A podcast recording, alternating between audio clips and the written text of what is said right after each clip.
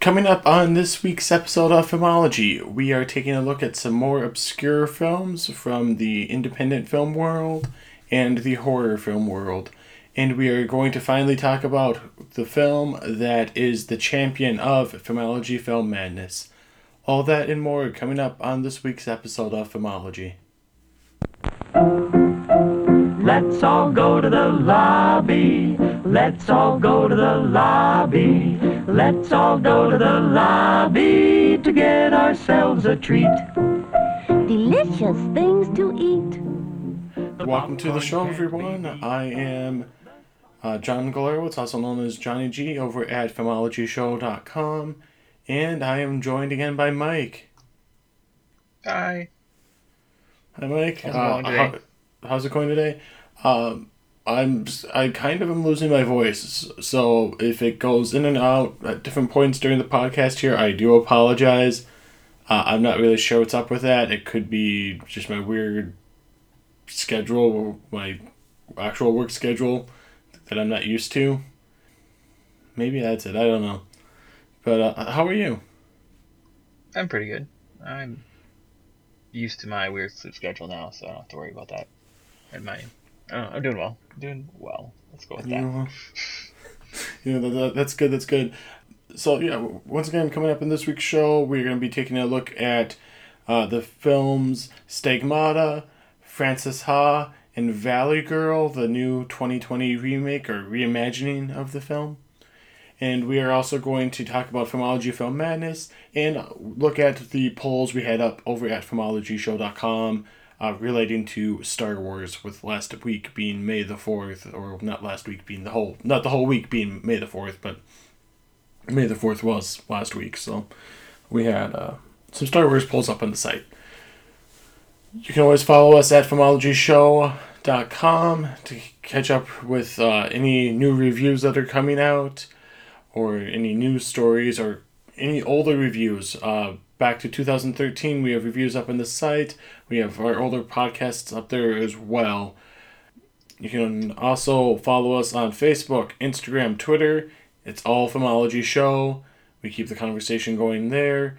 Uh, definitely on Instagram and Facebook, the conversation's always going there. Twitter, uh, the last thing that I tweeted about was going to see Shazam. So it's been a while since that has been updated. But that's another story. Yeah. Uh, Mike, do you have anything to talk about here before we get going? I, I don't. I'm good. I'm excited Yeah, for today's okay. show. Yeah, it, it should be a good show. It should be a fun one. Uh, so we're going to just kick off everything going here. We're going to look at the first film, which is Stigmata. So here is the trailer for Stigmata.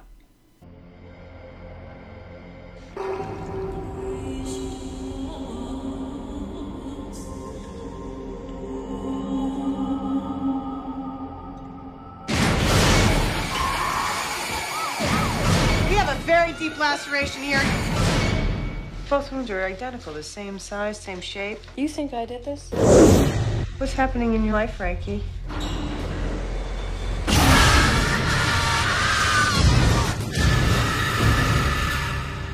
It is some sort of attack. Wrists are bandaged. We're investigating this one.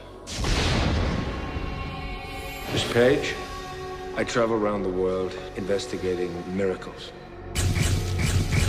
Do you know what the stigmata are? Five wounds. His back was scourged by whips. There were nails driven through his hands and feet. Only deeply devoted people have been afflicted with these wounds. Which church do you attend? I don't go to church. All stigmatics suffer the most intense demonic attacks.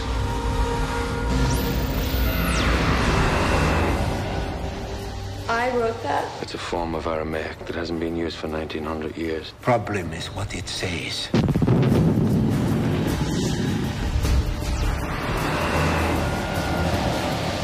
It was written entirely in the language of Jesus, written in the first person. There are some in the Vatican who believe that this could destroy the church.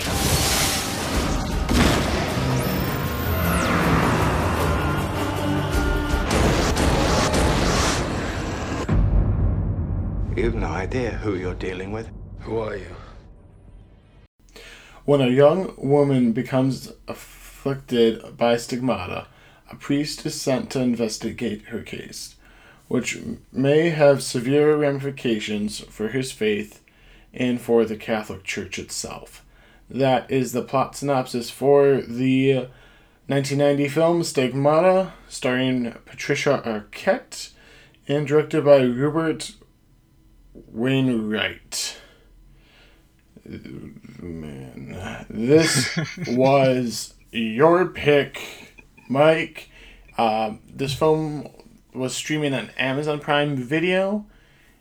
Mike, why don't you why don't you talk about this film before I, I get into my thoughts? Why don't you why, why don't you share your initial reactions to this film? I enjoyed it. It wasn't perfect by any means. Um, Patricia Arquette's performance could have been a little better, um, say the least. She did mostly okay, but sometimes it was just weird. And I don't. Was it the audio weird for you too, or was it just my internet acting weird? It seemed like it was out of sync uh, sometimes. Like, oh, it, it was definitely out of sync sometimes, and I I was like, oh, is this some weird trippy thing? I, I, with a streaming release like that, I can never tell if it's the the, the stream itself, so it's always hard to hard to take into effect, into account. Yeah, besides being out of sync, it was kind of funky sometimes. Like it was super compressed or something. It might have just been my internet, like I said. Um, but overall, I enjoyed it. I have a soft spot in my heart for those late '90s, early 2000s, uh, like demonic possession, kind of '90s rock movies, kind of like The Crow and like Blade to a certain extent. So I enjoyed it. Like I said, it's not perfect though. Some of the performances are weird some of this kind of slow down. It's, it's kind of slow at some parts, I guess. And I guess they could have done a better job with some of the effects. But overall, I enjoyed it. It was a fun movie. If you want to just sit back and relax for a little bit and watch a movie about demonic possession and stigmata and something that kind of questions the relevance of the church, the Catholic Church. Oh, I enjoy the message too. The you don't need the organization of the church between you and your God or whatever you believe in. You can just have a personal relationship with her. That was the main theme of the movie, is what I got out of it. I take it you love the movie, and you're just gonna agree with me on every point. I I mean, look, this is a film that I had never heard of, and I could have gone my entire life without actually seeing, and I would have been happy. this is a film that owes its entire existence to The Exorcist, the 1973 film. It, it's trying to be that film. And there's the, the, the opening of the film with its weird title sequence, uh, the title sequences, I thought was directed. It looked like something that would have been directed by David Fincher. So this t- entire film, I just kept going. Well, why? I mean, in which keep in mind this is 1999 uh, you would have had Fight Club and Seven. I believe Fight Club actually, well, maybe Fight Club was 99. Fight Club was 99. So you would have had Seven before this. And I mean, Seven was a big hit. So they could have influenced the editing style of this film. And I just, I don't like it. Patricia Arquette, I'm sorry, she was terrible in this movie. I was just, I, I was just actually scrolling. I was just terrible. I was just scrolling through her filmography, and the only two like performances that I that, that, that I like are from Boyhood, which is the film which is the film she won the Oscar for, and True Romance. Otherwise, she's just been in bad movies. I mean, it's just oh, I take that back. She was in Flirting with Disaster. I, I also like uh, that movie quite a bit. But, I mean, she's bad here. She's really bad here. I don't think anybody's good here. I don't think this movie's good. I, I mean, I agree with your assessment on the message of the film. I think that's a good message as somebody who, uh, myself, I am religious, but I don't go I am religious, but I do not like organized religion by the church. That's just that's that's just always been my thing. I don't like the church. So I get that and I agree with that message. But I just I don't like this film. I'm sorry. I I'm not sorry. It's it's not a good film, guys. Let's just make this plain and simple. If you want a film that talks about most of these same things, um, the same concepts of this film, but on a higher level and a more, more enjoyable, just the, the better filmmaking, a better film experience. The Exorcist. I I can't stress that enough. The Exorcist is what this film wants to be. And Mike, have you seen The Exorcist? Yeah, I've seen it a couple times. Yeah, and didn't you didn't you get that feeling with this film? I mean, the demonic possession part of it. I don't remember.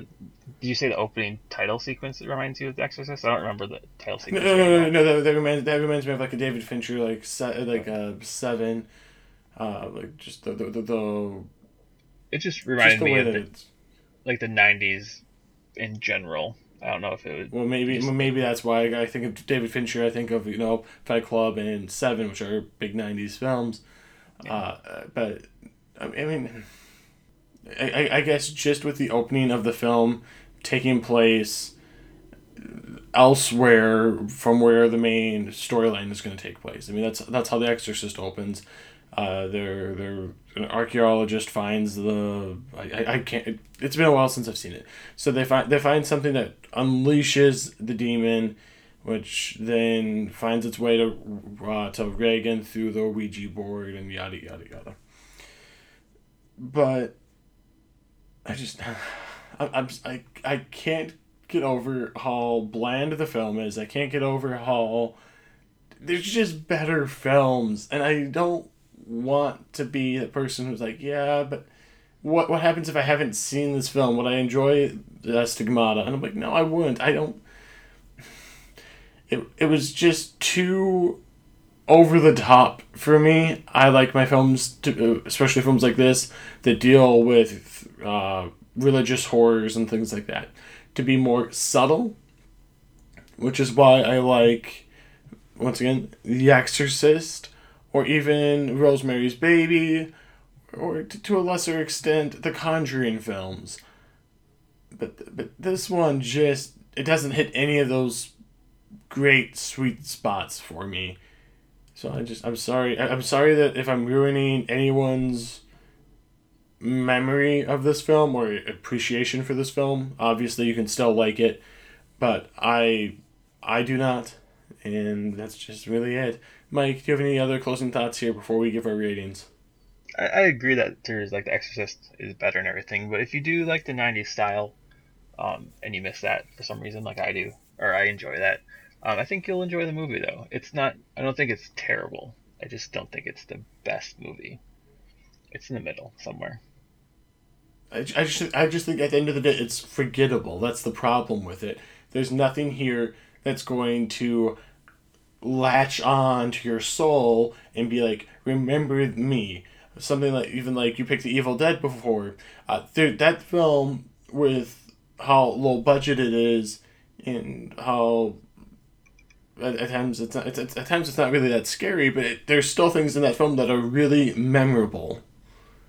I don't think this film has anything like that, and this film obviously has a higher budget, and it's just it, it, it's just such a wash of a film that makes me like I'm not going to give this movie a let it burn because it's not that bad but I this is the kind of film that I'm like I go well why did you make it? You're not you're not doing anything. And I, horror films don't have to do anything. There's a lot of horror films out there uh, I mean Blumhouse releases a ton of horror films that I don't think are good but then if, then they do have some that are just phenomenal. Like uh, I mean, Blumhouse was behind Get Out, but for every Get Out, you'll have ten Fantasy Islands. So it's just it's just they're cheap to make, and people for some reason love to go and see them. I wish we would go back and we watch the classics instead. So here at Filmology, we have a rating system: see it, rent it, skip it, let it burn. All of those are obvious besides let it burn. Let it burn means that the entire production crew behind the movie, from the caterers to the producers, should be put into film purgatory and not be allowed to make a film for a while. My rating for Stigmata is a skip it. There's no reason to see this film. Go watch The Exorcist. Go watch Rosemary's Baby. Go watch The Conjuring 1 and 2. All better films than this. And I never. I mean, I, I do, of course, love some 90s films, but that that's never the area that I. I mean, I, I was just growing up in the 90s. I, I, I was. I was just growing up. I mean, th- th- that that might be the age difference between you and I, Mike. Is it where I was like in the 2000s, the early 2000s? That's where you were in the 90s. So that just might be a case of an age difference where I don't have nostalgia for that time period. But uh, for, for me, it's a skip it. Uh, for me, it's a rent it. Probably because of the nostalgia, mostly. But I mean, especially if you haven't seen it before, give it a shot. You might like it. It's not the best movie, like you said, but I don't think it's terrible. I, I don't regret watching it. Like any movie I say skip it, it's usually one I say I regret watching it, and I don't regret this one. So rent it. I mean, everyone has time on their hands.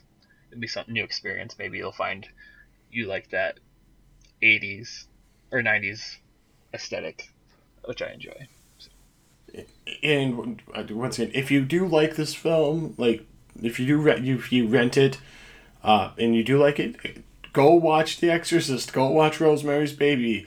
Go watch those classic horror films that this that inspired Stigmata. Or if you don't like Stigmata, and I, I still would encourage you to watch those films because they're phenomenal films. Uh, and you can see where this film went wrong. Uh, if you agree or disagree with our thoughts or want to share your thoughts on Stigmata, you can email them to us at filmologyshow at gmail.com. We will get back to you with uh, any comments or questions you have. We can even read your thoughts off in the air if you uh, allow us to. So you just have to make sure you tell us in the email uh, what you would like to do there. We are going to play a clip now from a Star Wars movie. I mean, it was just May the 4th. We're going to play a clip here from the winner of our poll, which was which Star Wars film is your favorite. We're going to play the clip and we'll be right, we'll be right back on the other side to talk about those poll results. Master Windu. I take it General Grievous has been destroyed then. I must say you're here sooner than expected. In the name of the Galactic Senate of the Republic, you're under arrest, Chancellor. Are you threatening me, Master Jedi? The Senate will decide your fate. I am the Senate. Not yet.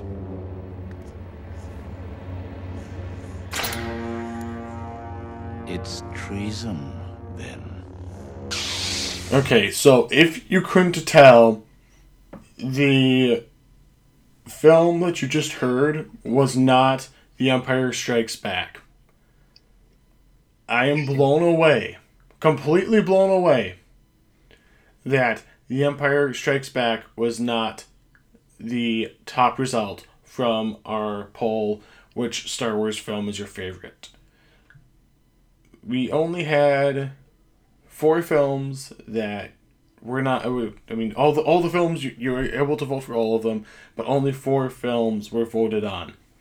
Those four films in the order that they won were. Let's start here at the bottom with with fourteen percent of the vote. You had Star Wars: The Last Jedi. Also, with fourteen percent of the vote, you had Star Wars: Return of the Jedi.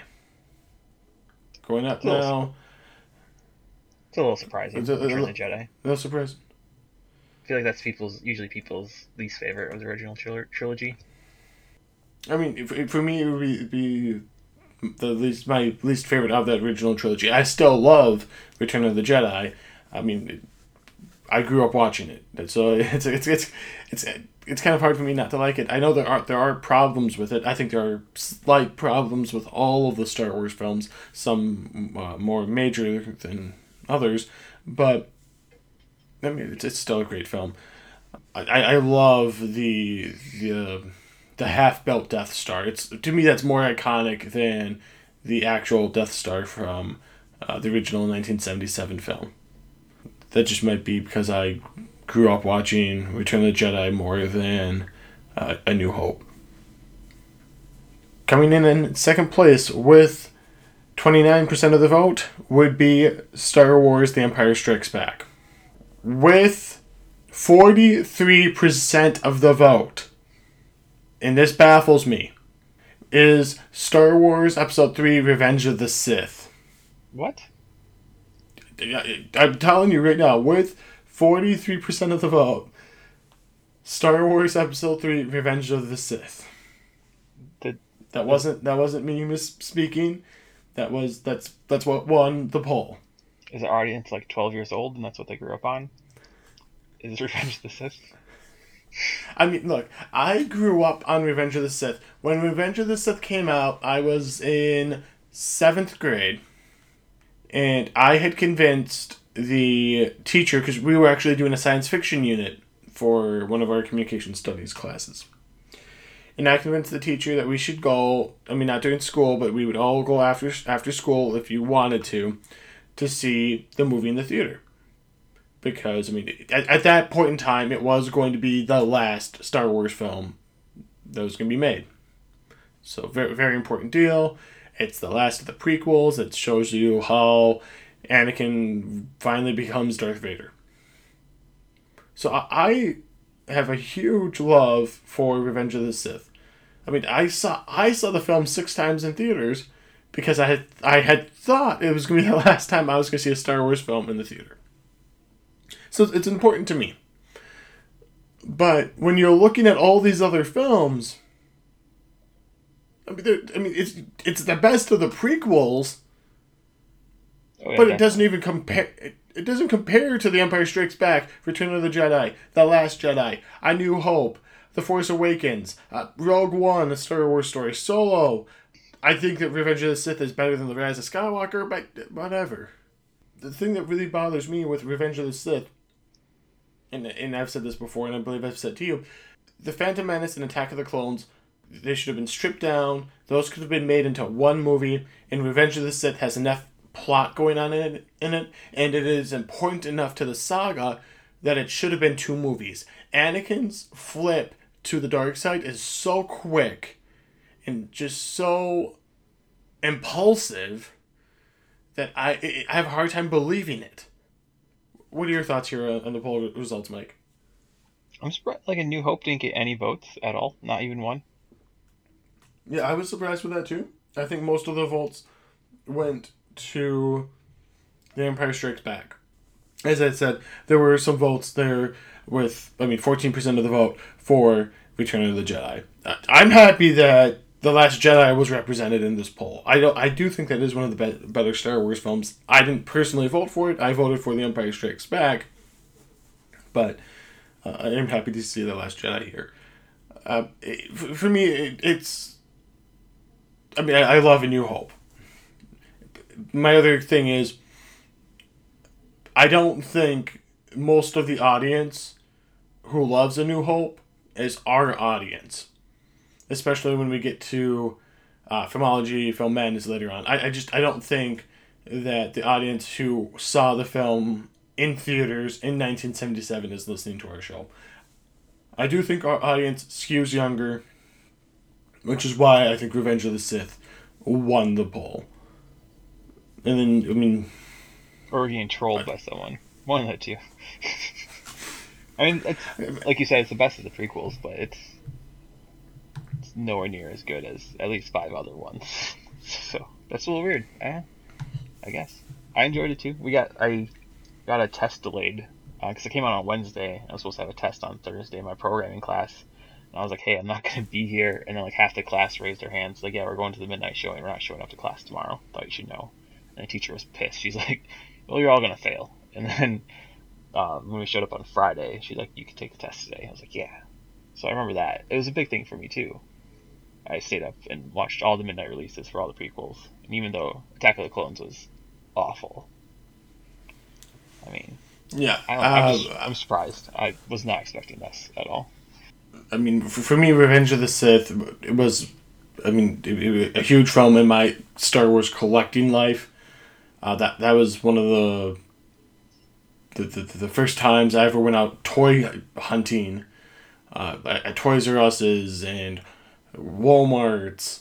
And I, I don't know if you remember, uh, M&M had all of those different M&M's wrappers for the different uh, ki- kinds of chocolate that they had. Uh, it was the first time the dark dark chocolate was uh, introduced for the dark side M and M's, and I I collected all of those wrappers, and they all told their little story, and it was great. Kind of like uh, the Pepsi cans for uh, the Phantom Menace. Uh, I collected all of those, oh, not all of those. I missed a couple, but had all of those as well for a while until I threw them out. But uh, with all that being said, uh, it, for people who are fans of Revenge of the Sith, I highly recommend the movie novelization. Uh, if you like the movie, the the novel is a it fleshes out a lot of my issues with the film. So just just kind of a heads up. If you want if you want to explore that world more, uh, the, the novelization is phenomenal. Which I remember weirdly coming out the day before the movie came out, and I finished reading the book before I went to see the movie. So I knew the plot. That was just weird. Well, I mean, we all kind of knew the plot. Uh, a side tangent here, uh, kind well, not really, but kind of dealing with Revenge of the Sith. The script had leaked online before the movie came out, and I remember uh, printing at the school library the entire script, and I got in huge trouble because we were supposed to be doing homework or something like that. And of course, I'm not, wasn't doing that.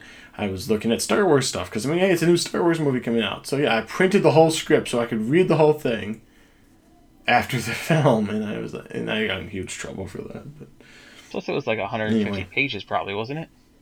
Probably weren't happy about that either. Uh, no, no, because we kept printing for a while, and they're like, "Well, people are supposed to be printing the things that they're supposed to be working on." And I'm like, "Well, we can all work on Star Wars now. Change the assignment. Um, all right. So, um, the second poll question that we had up: Which sequel trilogy Star Wars film is your favorite? Of course, you had The Last Jedi, Force Awakens, and The Rise of Skywalker. Every film got a vote. Multiple votes. I mean, n- not a single film got one vote. Each film got at least 10 votes. But the r- runaway winner was Mike. Which which film do you think is the runaway winner here in the in the poll? Based off the last one, I'd say the Last Jedi. Yes, with fifty percent of the vote, the Last Jedi is everyone. Our listening audience. Fifty percent of the vote goes to the Last Jedi. I love that. I think that's great. The Last Jedi, of course, as I we've talked about before, we talked about last week. I mean, it's my favorite of the sequel trilogy, and I think I think it's weird that this film all of a sudden is not getting the huge backlash that it was for two years that it really didn't deserve. I, I think it's finally getting its place as a great film and a great Star Wars film big Go fandoms. Ahead. I feel like though, because like everyone hated the prequels until the sequels came out, and everyone's like, "Oh, the prequels aren't that bad." Well, not everyone, but a large contingent of fans online, I feel like, switched over to that, and then I'm sure whatever trilogy comes out next, people will be like, "Oh, I love the sequel trilogy. This one's awful." Uh, I grew. I mean, I grew up with the prequels. I mean, those th- those were my Star Wars films, um, just because those were the the new films that I got to see in the theater and I mean, I, I had seen it, the the special editions in 1997 in the theater, but I, I didn't remember much of it. So I mean, I was I was five years old. So if you were to ask me, hey, could you remember every little thing that happened? I, I no, I remember.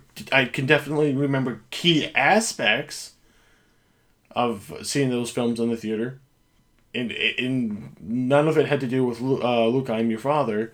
Uh, it had it had to do with other aspects of uh, the Empire Strikes Back. But it, anyway, it's a story for a different time. Uh, coming in second place was Star Wars: The Force Awakens with thirty three percent of the vote, and then coming in last place was The Rise of Skywalker with seventeen percent of the vote. I think You're shocked by. I think seventeen percent of our audience just wants to piss you off.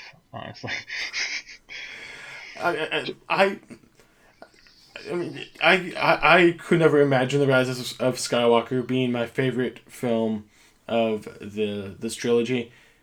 Good for those people who voted for it. I mean, I, I do feel you're in the minority, but I'm not trying to take away your love of Star Wars or your love of the film. I think it's a flawed film, but uh, if you champion it, that's fine. I know people who champion Attack of the Clones, and I think that's a terrible film. Uh, on the same level that I think The Rise of Skywalker is terrible.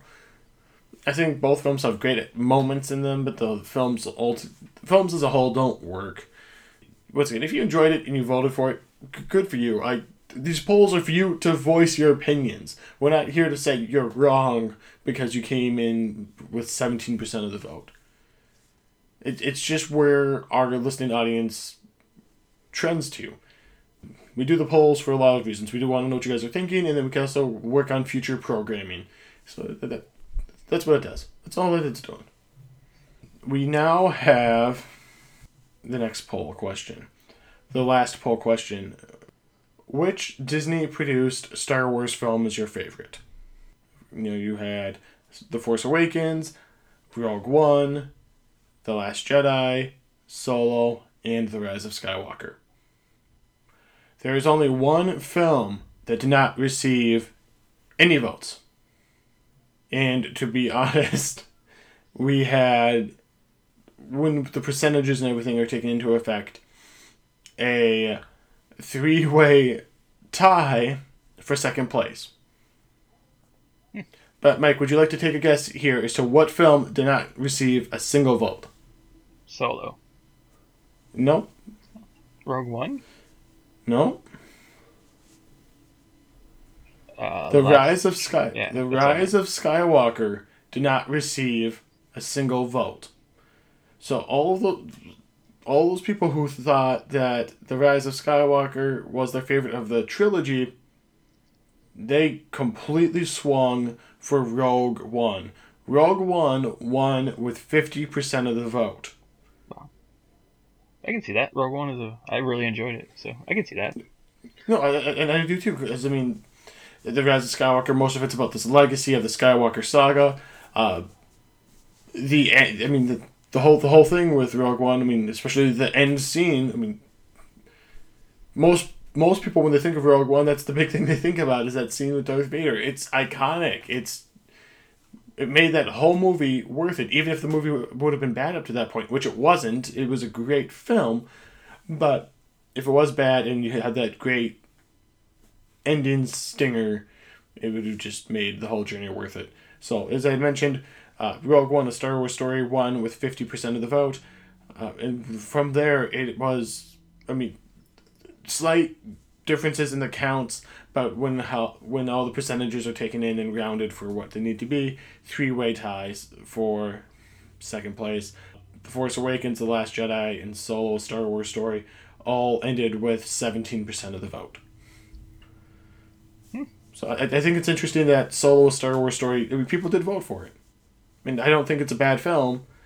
Uh, I think it's just I, I don't know what happened there. I really don't know what happened with why that film. I mean, it didn't bomb at the box office. Well, I mean, hmm, it did opening weekend bomb, but over time it did go on to make money, uh, just not the billion dollars that Disney was hoping. And I, I- don't know why. I, I said I think it's, I don't know if I said it on here before, but I feel like the marketing wasn't as much. Like I didn't really hear anything about it, and I'm like online, and I'm usually in places where I would hear about it. I don't know, like through ads or something. Yeah. Okay, yeah, and since I follow all the movie trades, like uh, I mean, Entertainment Weekly, uh, Empire, uh, Vanity Fair, all those things, I, I get to hear about these films and the press for it and everything like that. And I don't, I, I think the film's a lot of fun. I would, I really, when this is another one when the film ended, I wanted to know what's going to happen next with these characters. I mean, obviously we know the end journey for 99% of the characters in the film, but there's that one character who's just out there that we don't know what happens to her. And I think she's an interesting character. I think there's great stories that could be told with her. I don't think that Qi'ra Qi'ra's ever gonna come back now though. If anyone out there watched the, the Clone Wars and, Re- and Rebels, you know what happens to Darth Maul. Obviously, we all know what happens to Han Solo. But I just, I, I think there was interesting stories to tell, and sadly, we're not gonna get them. We could maybe at some point get them in book form, uh, but that's that's just on a different level than Or an Disney. actual film. Or Disney Plus show if they keep doing I- well. Maybe. Maybe I. I mean, obviously, The Mandalorian is a phenomenon, but I, I can't see. I can't see another show on Disney Plus getting that level of acclaim. I know that pe- people are excited for the Rogue One prequel show. I mean, I'm excited for it, but is and is anybody really that like stoked for the Obi Wan Kenobi TV show? I, I'm super I, excited. am uh, you are, you are love- super excited. Yeah, I love Ewan McGregor and Obi Wan Kenobi. No, and I love Ewan McGregor too, but I just I don't think it's I don't think it's needed. He's it's it's taking place when he's on Tatooine. I'm like, what's what can happen? The comics have already tackled this. I don't know what else they can do, and maybe that's just my fault for reading the the comics, but Probably. technically they're canon. So if you want to actually know what's going on in the Star Wars universe, you should be reading the comics. Are they Disney produced comics or whatever? Y- Yes, uh, they're they're produced well. They're produced by Marvel, which is owned by Disney. So they're technically approved by the story group. But with that being said, the Ahsoka book uh, that came out a few years ago, there's contradictions in that book uh, between the Star Wars uh, Clone Wars finale that just aired. So I don't know. The, the, the story group is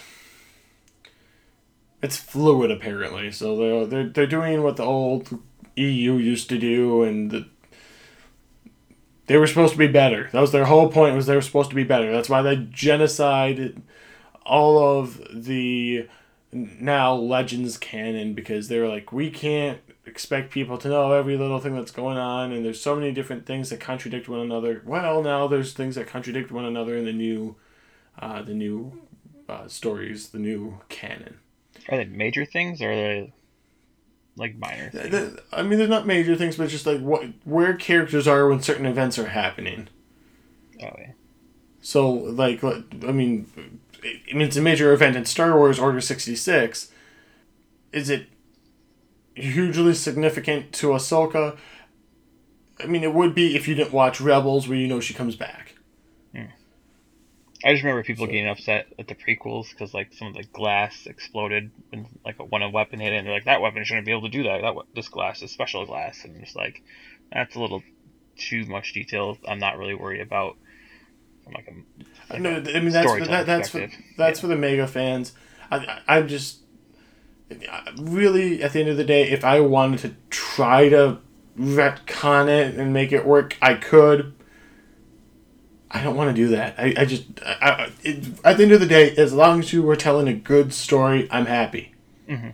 It could be like it could be an Elseworld story where Star Trek and Star Wars mash together. I'm like, you know, if it's a good story, who cares? But that's that. Uh, we are gonna have another poll up on the site. I'm actually working on it. I was hoping to have it ready to go. I do not. But it is going to be tying in with Valley Girl. So just kind of keep that in your back back of the mind. Um, we will have a new poll up at filmologyshow.com. Uh, if you go into features, go to polls. Uh, that's where that's going to be. I'm not expecting nearly the results that we had for the Star Wars polls. We had, uh, I think, a phenomenal result, a phenomenal voting result with the uh, the amount of people that voted. That doesn't mean, of course, I agree with the results, but I think that's really good that we had a lot of people voting. We are going to move on now to another film. We are going to move on to Frances Ha. So here is the trailer for Frances Ha. Tell me the story of us. Again? We are going to take over the world. You'll be this awesome publishing mogul. And you'll be this famous modern dancer.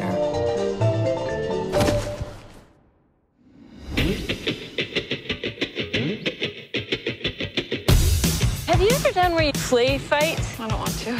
Oh, it's super fun. I know when to go out. Oh my god, stop it! Damn it! Oh, sorry, you have to like fight back. Stop it! I said stop! Oh, so sorry.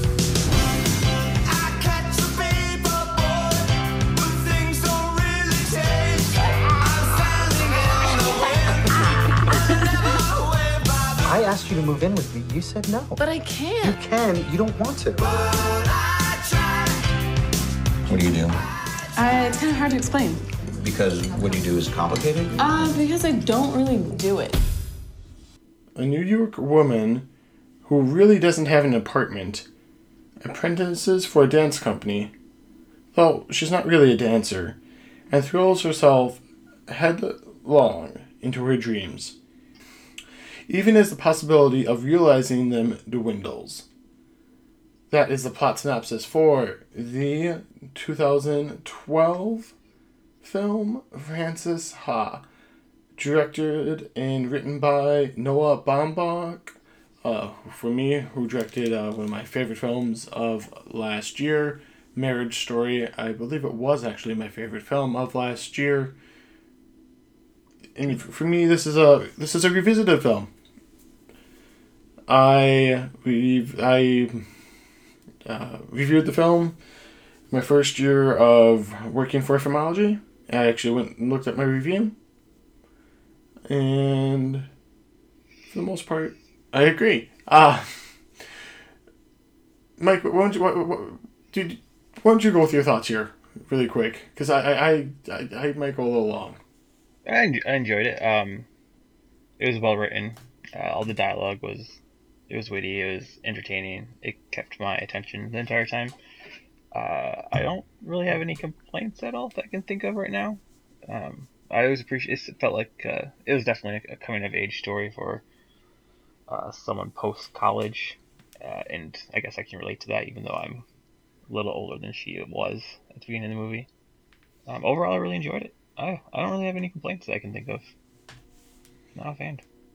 Uh, so, from my original review uh, back in 2013, I had mentioned that I do not understand the black and white cinematography for the film. That, that's my first aspect. When you when, you're using black and white, when you can very easily just use color, there should be a reason for that.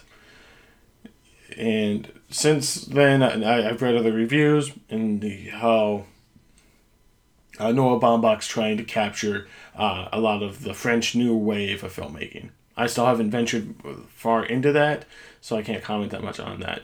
But if you were just a general audience member, I think you'd be questioning why is this film in black and white, and I still question that uh, right now. I mean, watching it, watching the film now, eight years later, I still question that.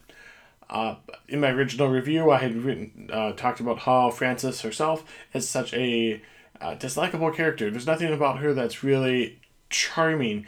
Uh, she's just always out for herself. Even when trying to talk about other people, she always turns the conversation back to herself. And that's not really a, a character who I want to follow. And it's still not a character I really want to follow. Where I disagree with myself from writing this eight years ago. I apparently thought I was going to be at a much different place as I am right now. I'm basically the same age right now as Frances is in the movie. Now, I'm not bouncing from apartment to apartment to apartment. I do have, I mean, I have my own apartment, my own apartment, but I, my significant other and I share an apartment together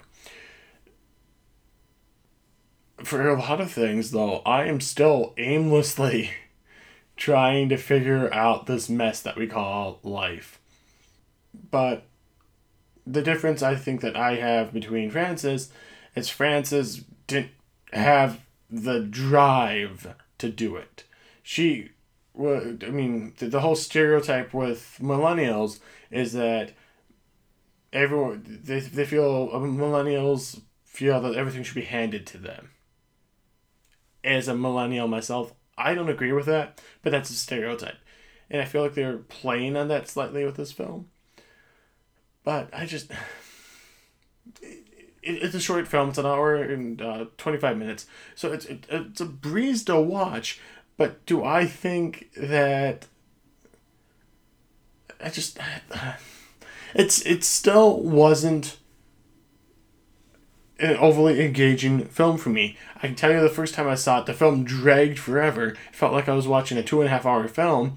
Uh, so adding an extra hour to the running length, that wasn't the case this time. Uh, it did go by pretty quick. Maybe that's because I'm like, oh look, hey, it's Adam Driver. Uh, now, obviously, I have much more an appreciation for Adam Driver.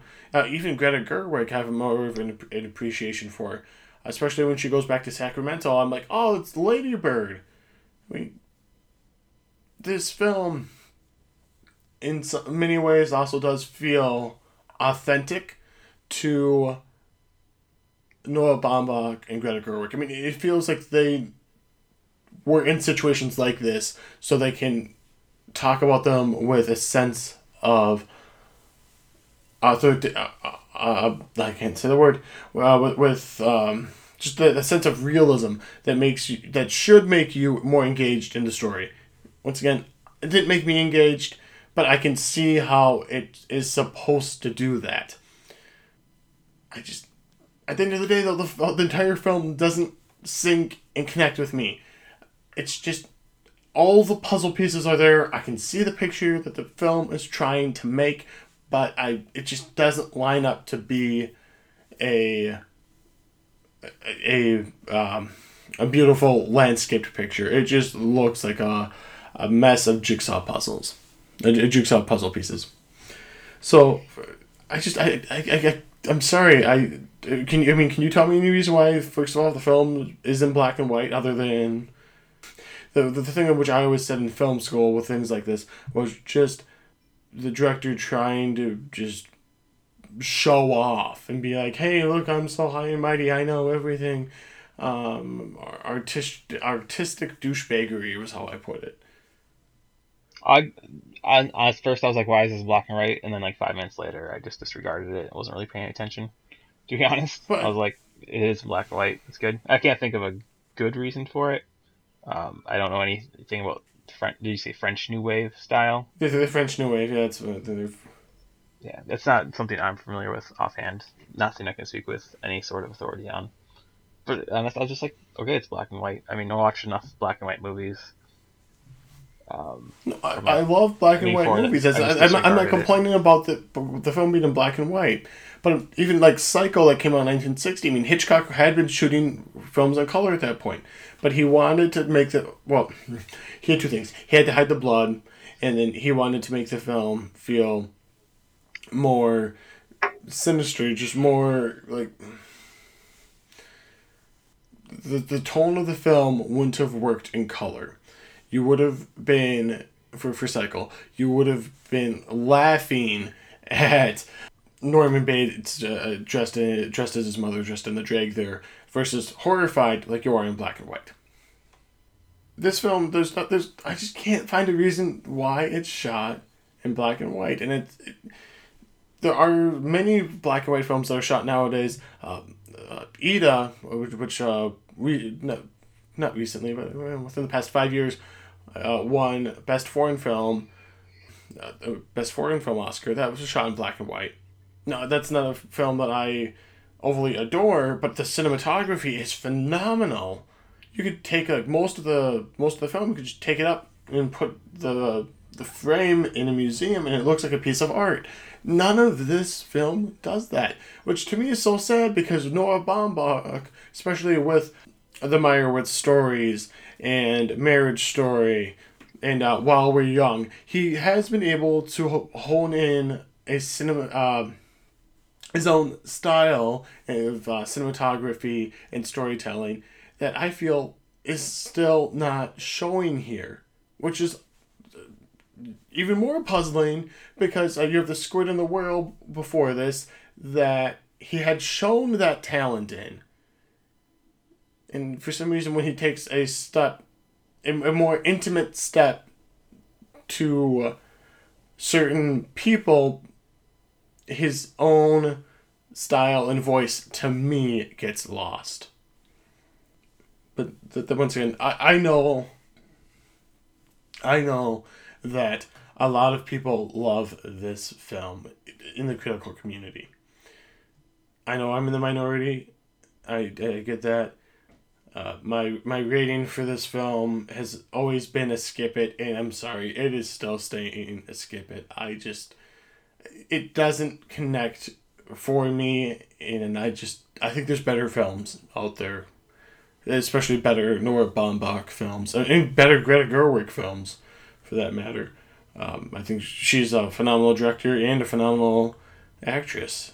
But this this film, it just never it, it never worked for me then. It still doesn't work for me now. I had, was hoping that the eight years would something would change, and I mean, obviously, I appreciate the film more now, but it, it's it still doesn't work for me. Mike, your rating here on Frances Ha. I'm gonna say buy it. Um, I I disagree also that the main character wasn't likable. I think she just like the th- scene I thought of was like the dinner scene when she kind of like shoves it towards her college experience while everyone else is trying to talk about their career experience or like their life after college. Um, I think she just they're just trying to show that she's unable to relate because she hasn't moved past that kind of spot in her life. Um, like the couch surfing apartment bouncing thing is kind of associated with college life, and she hasn't five years on moved on from that. Um, but I, am gonna I'm gonna say buy it. I really enjoyed it. Um, you should definitely go watch it. It, it, it, would be, it would be a see it, not a buy it. But I mean, see if you want to buy the film, yeah, go buy. Sorry, go, go buy the film. I, I just. I, I, I don't know. I'm I, I do agree with what you're saying there. I just I don't know. For, for me, then everybody would be unlikable because I mean, once you move on past college, you, you still have those memories. You can still relate and talk about them. And those characters who are there, they they don't they don't want to talk about it. They want to talk about their professional lives, which I hate to tell you, that, that probably sounds more boring than the actual the college experience. Yeah, yeah I think I, I, part of her growth was her realizing she uh, or is coming to terms with the fact that she hasn't moved on while everyone else is. Like her best friends getting married, um, they had the issue with the baby, things like that, and like she was just. I think the baby thing came up later after she started growing, but that's part of the character's growth. That's part of her journey. Was learning that. So I don't know. That's that's my thoughts at least. Everyone else. No, I, I, mean I, I, I, agree with that, but I mean, I, I'm. I, I, this was brought up when uh, actually uh, the other night when uh, I was, I was chatting with a coworker, and the coworker brought up to me the fact that I had been talking a lot about my high school experiences. Now I hated my high school experience, and I mean I enjoyed my college experience, but I mean it wasn't it wasn't phenomenal. I, I've definitely moved on past it, but I still think that there are memories and stories. I mean, as a person in, in uh, right now for me as a person in the art field I mean, the whole the arts, the whole thing is storytelling. I think every little thing that you can grasp for stories is great, and just I don't know. I I might be looking at this on a very basic level, which is a complete problem with me. It is not a problem with the film. I, I need to state that again. I I can see where I should be liking the film. It's just not clicking into into place. It's just not there. So, if you guys did watch Frances Ha, or if you guys are to watch it and you want to share your thoughts on the film, please write to us at filmologyshow at gmail.com and we'd love to hear your thoughts on the film. I mean, it, it's a breezy film, it's an hour, 25 minutes. Uh, it is streaming on Netflix. I think it's also even on uh, Hulu and Amazon Prime. So if you have those, uh, go watch the film and let us know what you think. We are going to play a clip now from another winner, but this winner is the winner of the Filmology Film Madness. We will meet you guys on the other side of that clip to talk about the results of Filmology Film Madness. World governments are in pieces. Um, the parts that are still working are trying to take a census, and it looks like he did He did exactly what he said he was going to do. Thanos wiped out 50% of all living creatures. Where is he now? Where? We don't know. He just opened a portal and walked through. What's wrong with him? Oh, he's pissed. He thinks he failed. Which, of course, he did, but, you know, there's a lot of that going around, ain't there? Honestly, until this exact second, I thought you were Build-A-Bear. Maybe I am. We've been hunting Thanos for three weeks now. Deep space scans and satellites, and we got nothing. Tony, you fought him. Who told you that? You fight him. No, he wiped my face with a planet while the Bleecker Street magician gave away the store. That's what happened. There was no fight. 'cause He's, not, he's not people. Did he give you any clues? Any coordinates? Anything? Uh, I saw this coming a few years back. I had a vision. I didn't want to believe it. I thought I was dreaming. Tony, I'm gonna need you to focus. And I needed you. As in past tense. That trumps what you need. It's too late, buddy. Sorry. You know what I need? I need a shave. And I believe I remember telling Elias, Tony, Tony, live and otherwise, that what we needed was a pseudo armor around the world. Remember that? Whether it impacted our precious freedoms or not. That's what we needed. Well, that didn't work out, did it? I said we'd lose. You said, we'll do that together too. And guess what, Cap? We lost. And you weren't there. But that's what we do, right? Our best work after the fact. We're the Avengers. We're the Avengers, not the pre-Vengers. Okay. Right? You made your point. Just sit down, okay? No, no, here's my point. You know Tony, what? just sit- great. sit down. We need Look, you. sit You're new blood. A bunch of tired old mules. I got nothing for you, Cap. I got no coordinates, no clues, no strategies, no options, zero zip, nada. No trust. Liar.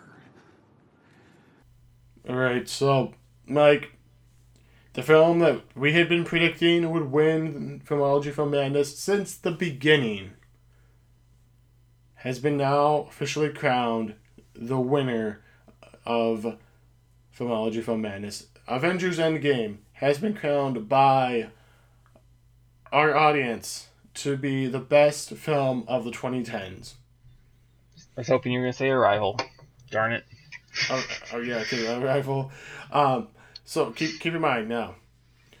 Avengers Endgame has went on to beat films like Parasite, Inception, Moonlight, of course, Spider-Man Into the Spider-Verse, Mad Max Fury Road, Ex Machina, Whiplash, The Social Network, Knives Out, Black Panther, Get Out, Little Women, About Time, Zero Dark Thirty, countless number of great films.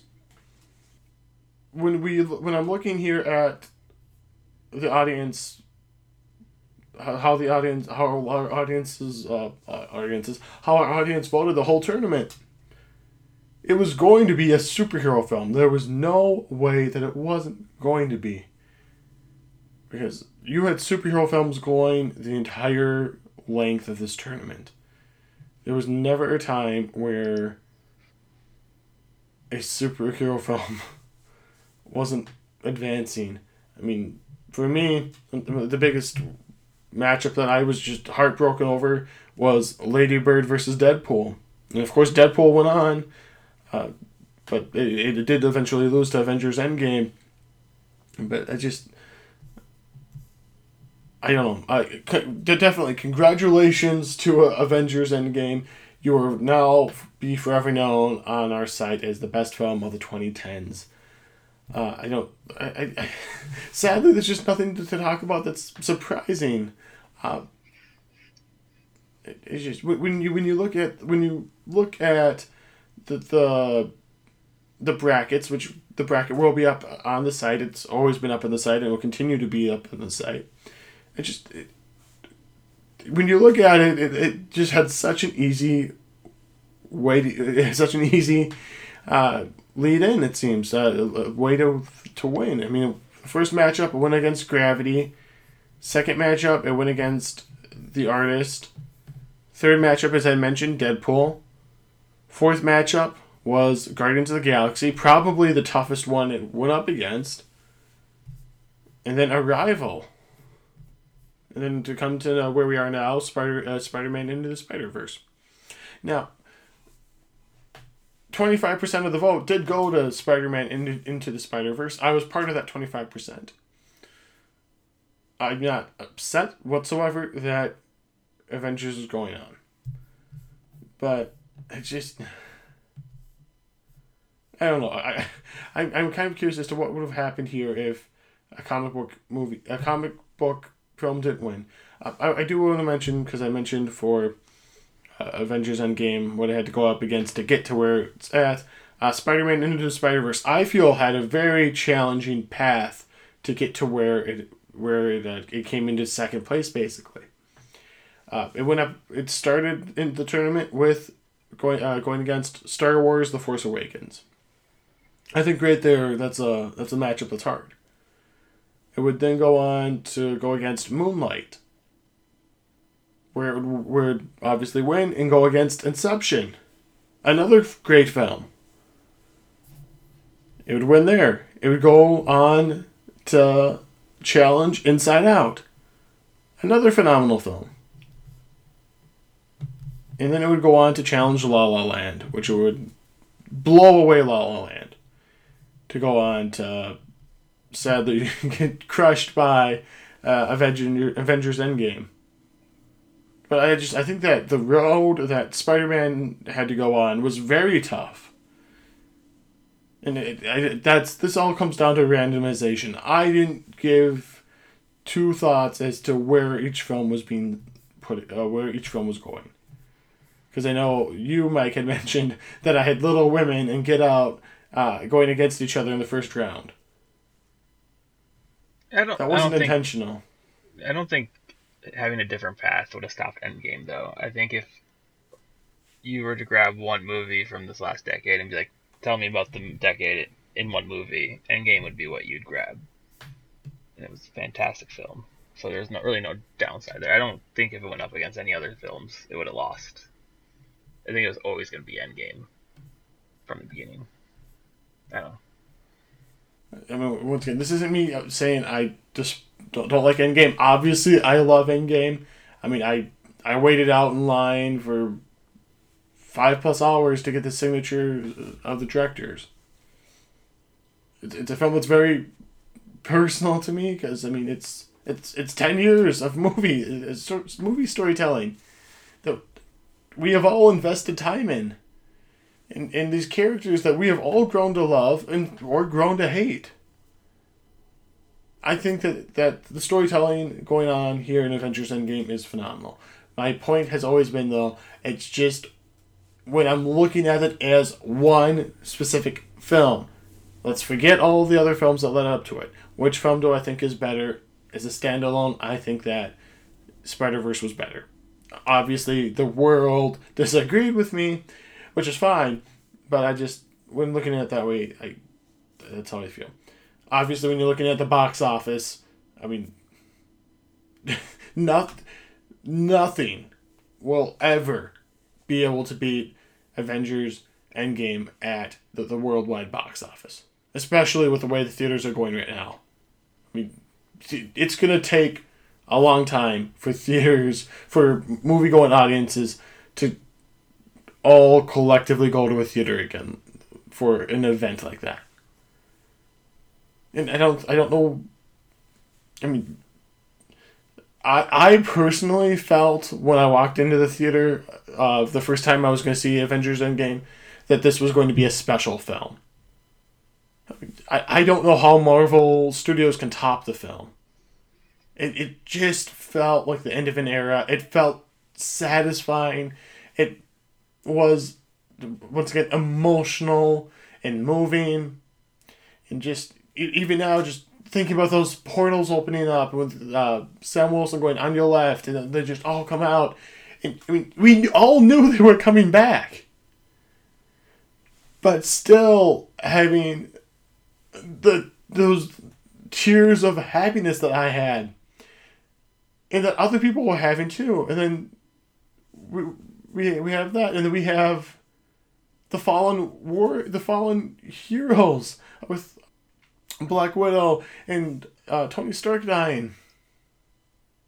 That that shot, that one tracking shot, in Avengers Endgame at the funeral, it, it it's it's it, it's just what the movies are. It's just about powerful storytelling, and it's showing you the entire MCU.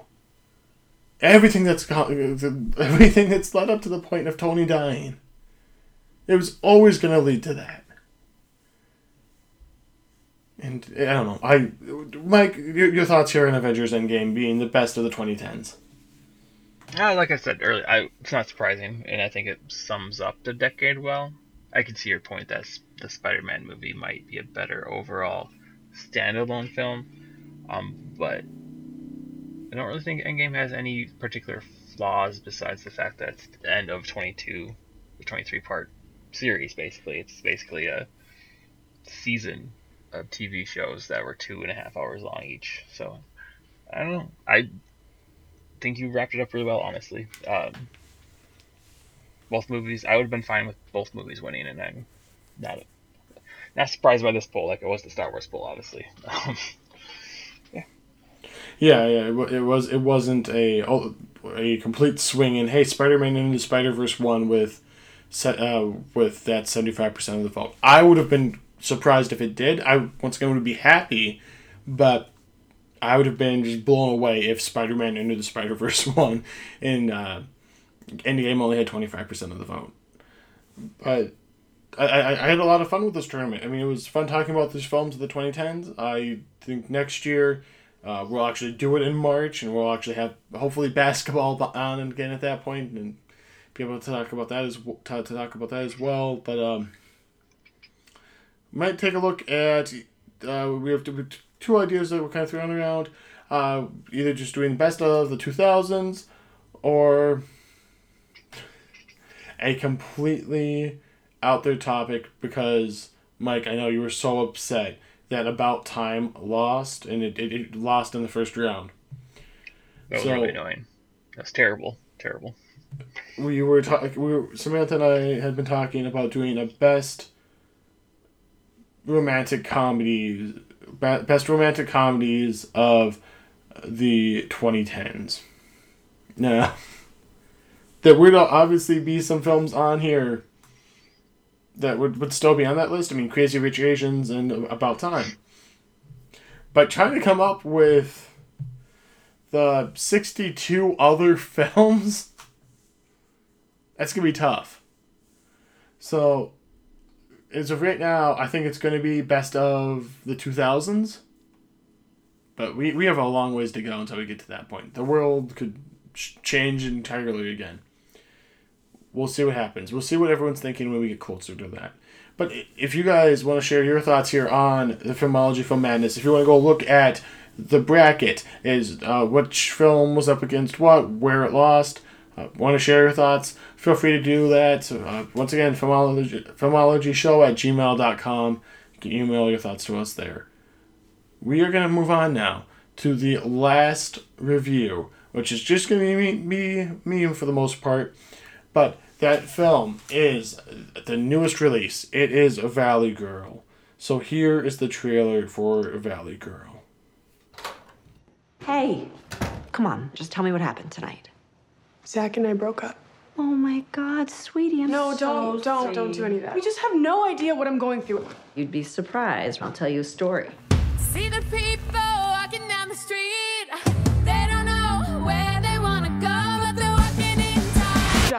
You were singing and dancing on a fountain. That's how I remember it. Go-go music really makes us dance. Where should we go now? We go over the hill to Hollywood.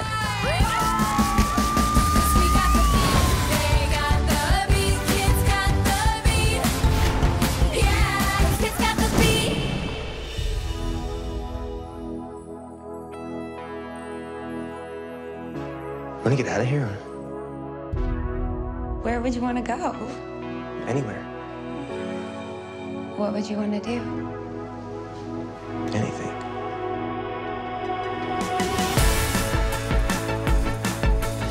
He's bad news. We don't date guys like that. Maybe that's good for a change. Why are you doing this? Those rich people are gonna hate you. I got a special guest here this evening. There's this fashion college, Where is it? New York City. You're not moving across the country with the guy we've never met. You have this shiny, bright, perfect life. I don't know how to fit into this.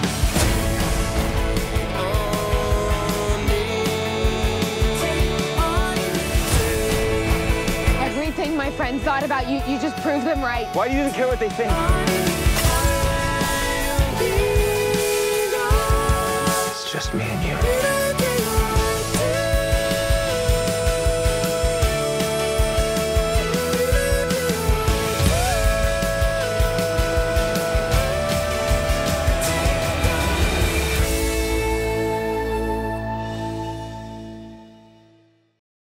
Set to a new wave 80s soundtrack, a pair of young lovers from different backgrounds defy their parents and friends to stay together. A musical adaptation of the 1983 film This Is Valley Girl. Mike, let- let's let's let's just let everybody know. Just due to some circumstances that I kind of wanted to watch the film more than you, you were only able to watch the first 15 minutes of this film. What did you think of the first 15 minutes of Valley Girl? I don't know if I had a stroke or something, but it seemed kind of disjointed, and the singing wasn't bad per se, but not really my thing. Um, Logan Paul, I saw, I think. I think that was him. I'm not 100% sure. I think that was Logan Paul. Uh, that character, what I saw, was not good. Um, the lead actress, I'm forgetting her name right now, the girl from Happy Death Day, Jessica Rothe. did whatever she she did what she could with it. I don't know.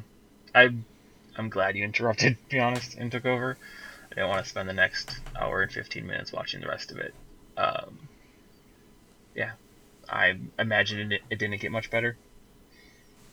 I have a nostalgia for the 80s. I wasn't alive in the 80s, but I love the 80s culture from uh, watching wa- watching it through the, the, this very nostalgic lens of shows like uh, The Goldbergs or uh, the musical Rock of Ages, like on stage, and then of course the film. Kind of like the film Rock of Ages, this is not a great movie but I had a great time watching it. I really like this film. No, you're correct. the The way that it's kind of disjointed at the beginning, you have uh, the mother telling the story to the daughter. I, it's a kind of a weird thing. I I don't know if that was in the original film. I have not seen the original film starring Nick Cage, uh, so maybe that's why it's here. I can't speak to that, but once once you're back in the 80s i mean it's it's just a lot of fun. I mean the, the choreography the singing the dancing the everything. It's, it's a lot of fun. And i mean that, that, that's i mean for the most part that's what you look for from at least that's what i look for in a musical is great choreography. I mean is the singing the best? No it's not the best but is it better than uh, the, that aladdin film that came out from uh, disney last year yes, it's better than that. Uh, it's it, it's just fun. Uh, it's a story that you I mean you know where it's gonna go. From the moment it starts, you know where it's gonna go. You might not exactly predict the ending of the film because the ending was.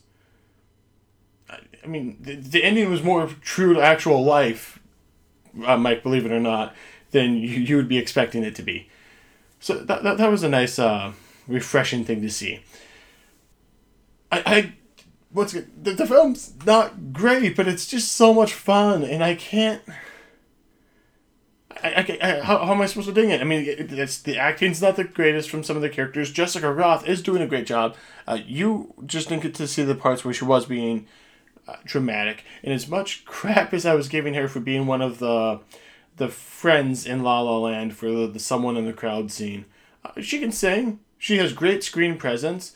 Uh, the only thing I don't believe though is that she's a high schooler. I- not one bit. It was like, oh, like, you're you're you look like you're in high school. No, like some people had a hard time believing she was like a a uh, college student in the Happy Death Day films, and I was able to believe that a bit more uh, than She could be like a senior, like a senior, Yeah. or like a, a fifth year student. Yeah, not an eighteen year old by any means. Yeah, she's not. She, no, she. There's no way that she is an 18 year old. Uh, there's just. Uh, I'm sorry. It's just she's not. But she's great. I I feel she's great in the film. Other than that, I mean, I, I don't know how you can fix that. You can't jump the story to they're all in college. It just it wouldn't work. I think she's great. I think that she should be one of she she sh- she could be if given the right role on the same level as uh, Emma Stone or Jennifer Lawrence. I think she has the potential to get there with her acting ability. Now, sadly, I mean, with films like, I mean, the Happy Death Day, Happy Death Day, and Happy Death Day to You, and Valley Girl. I mean, that she's just not going to get the exposure she should. But but that's why we do podcasts like this to try and get people to go see those films and experience uh, the performances being given. Mike, I completely understand why you wouldn't want to watch this movie. If you don't like musicals, if you don't like the 80s, don't bother. You won't like it. But as somebody who does like 80s music, who does love musicals, I had a fun time watching this.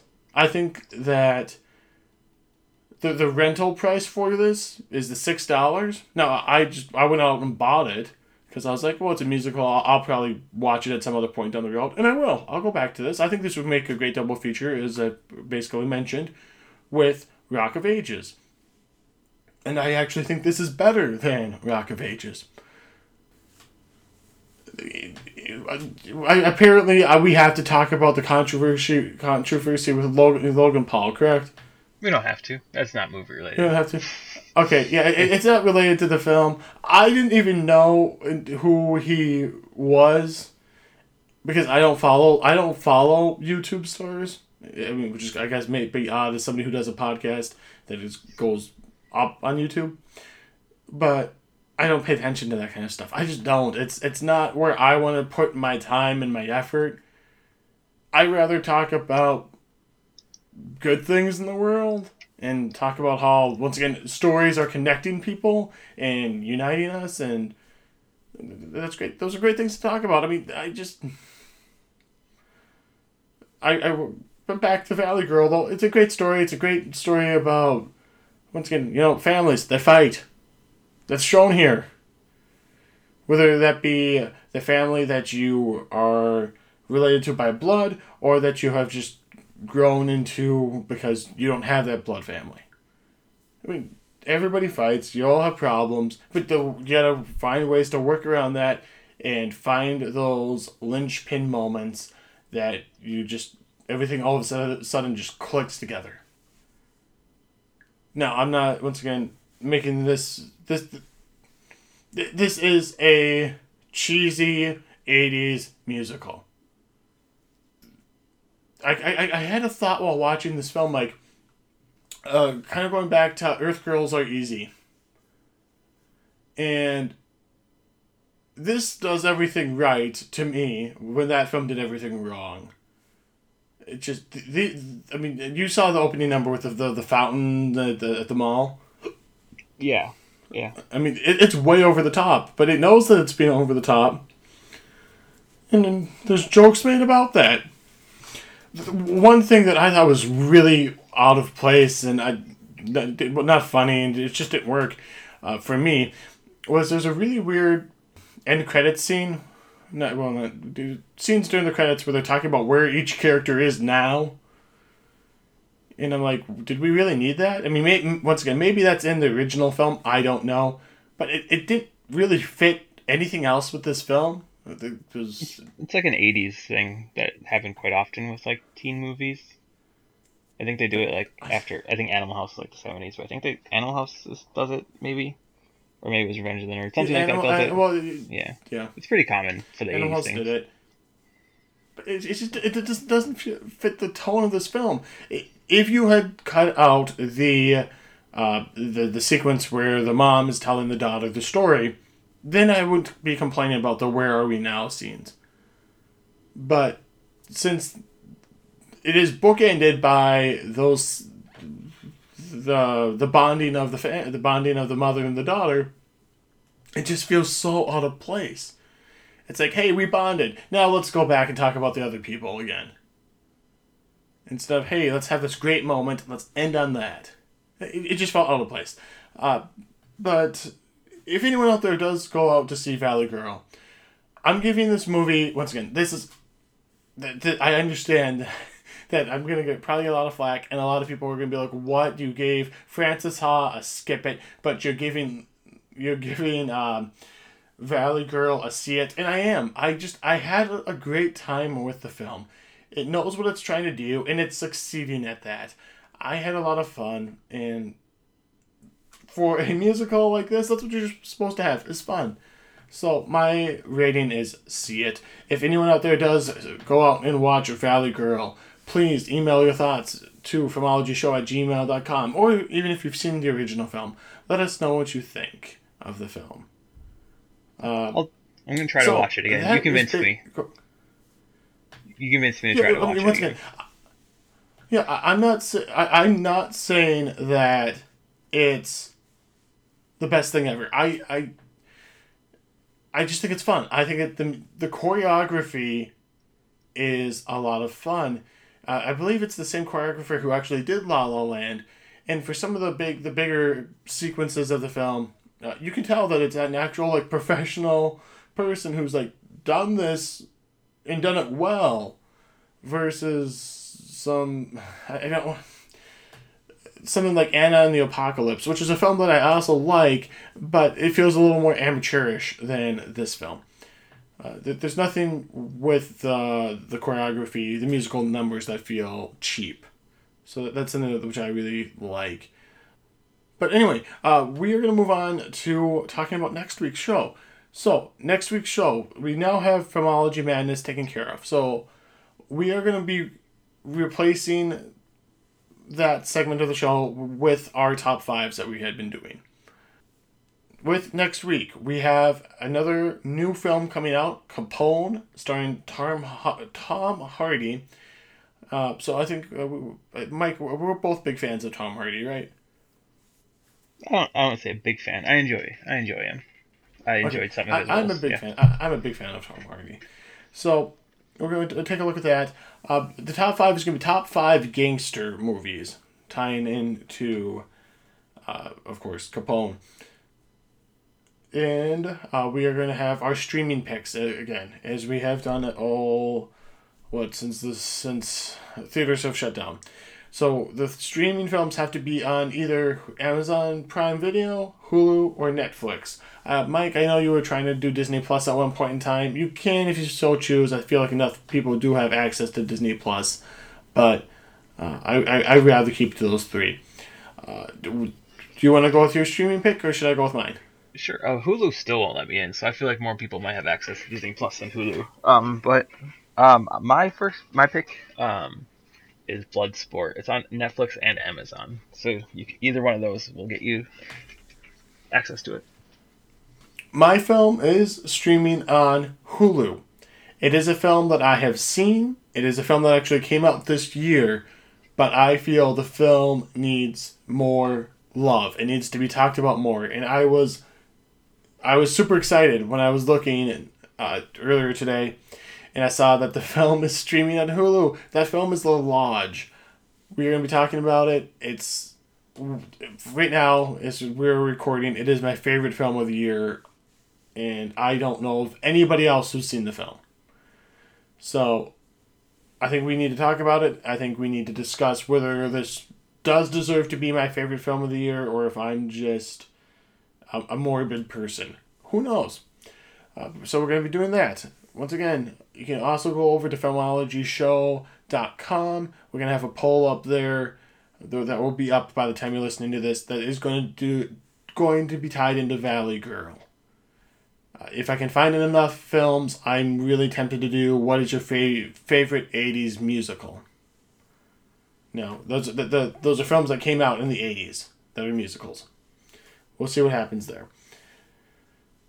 As always, any comments, questions, concerns, you can email them to uh, filmologyshow at gmail.com. We'll get back to you at our earliest uh, opportunity, and we can read them on the air if you uh, tell us that's what you would like to have done.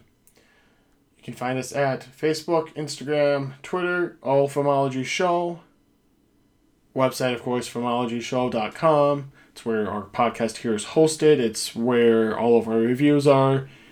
And I mean, so I mean, you guys, you guys are checking out the site, and I thank you very much for that. A lot of work has been put into that site, and a lot of work will continue to go into that site. Uh, so I do thank everybody for taking a look at that. Mike, any closing thoughts here before we wrap up the show? No, I'm good this week. You good this week? All right, so that's gonna do it, and enjoy your weekend film. Bye. Let's all go to the lobby. Let's all go to the lobby. Let's all go to the lobby to get ourselves a treat. Delicious things to eat. The popcorn can't be beat. The sparkling drinks are just dandy. The chocolate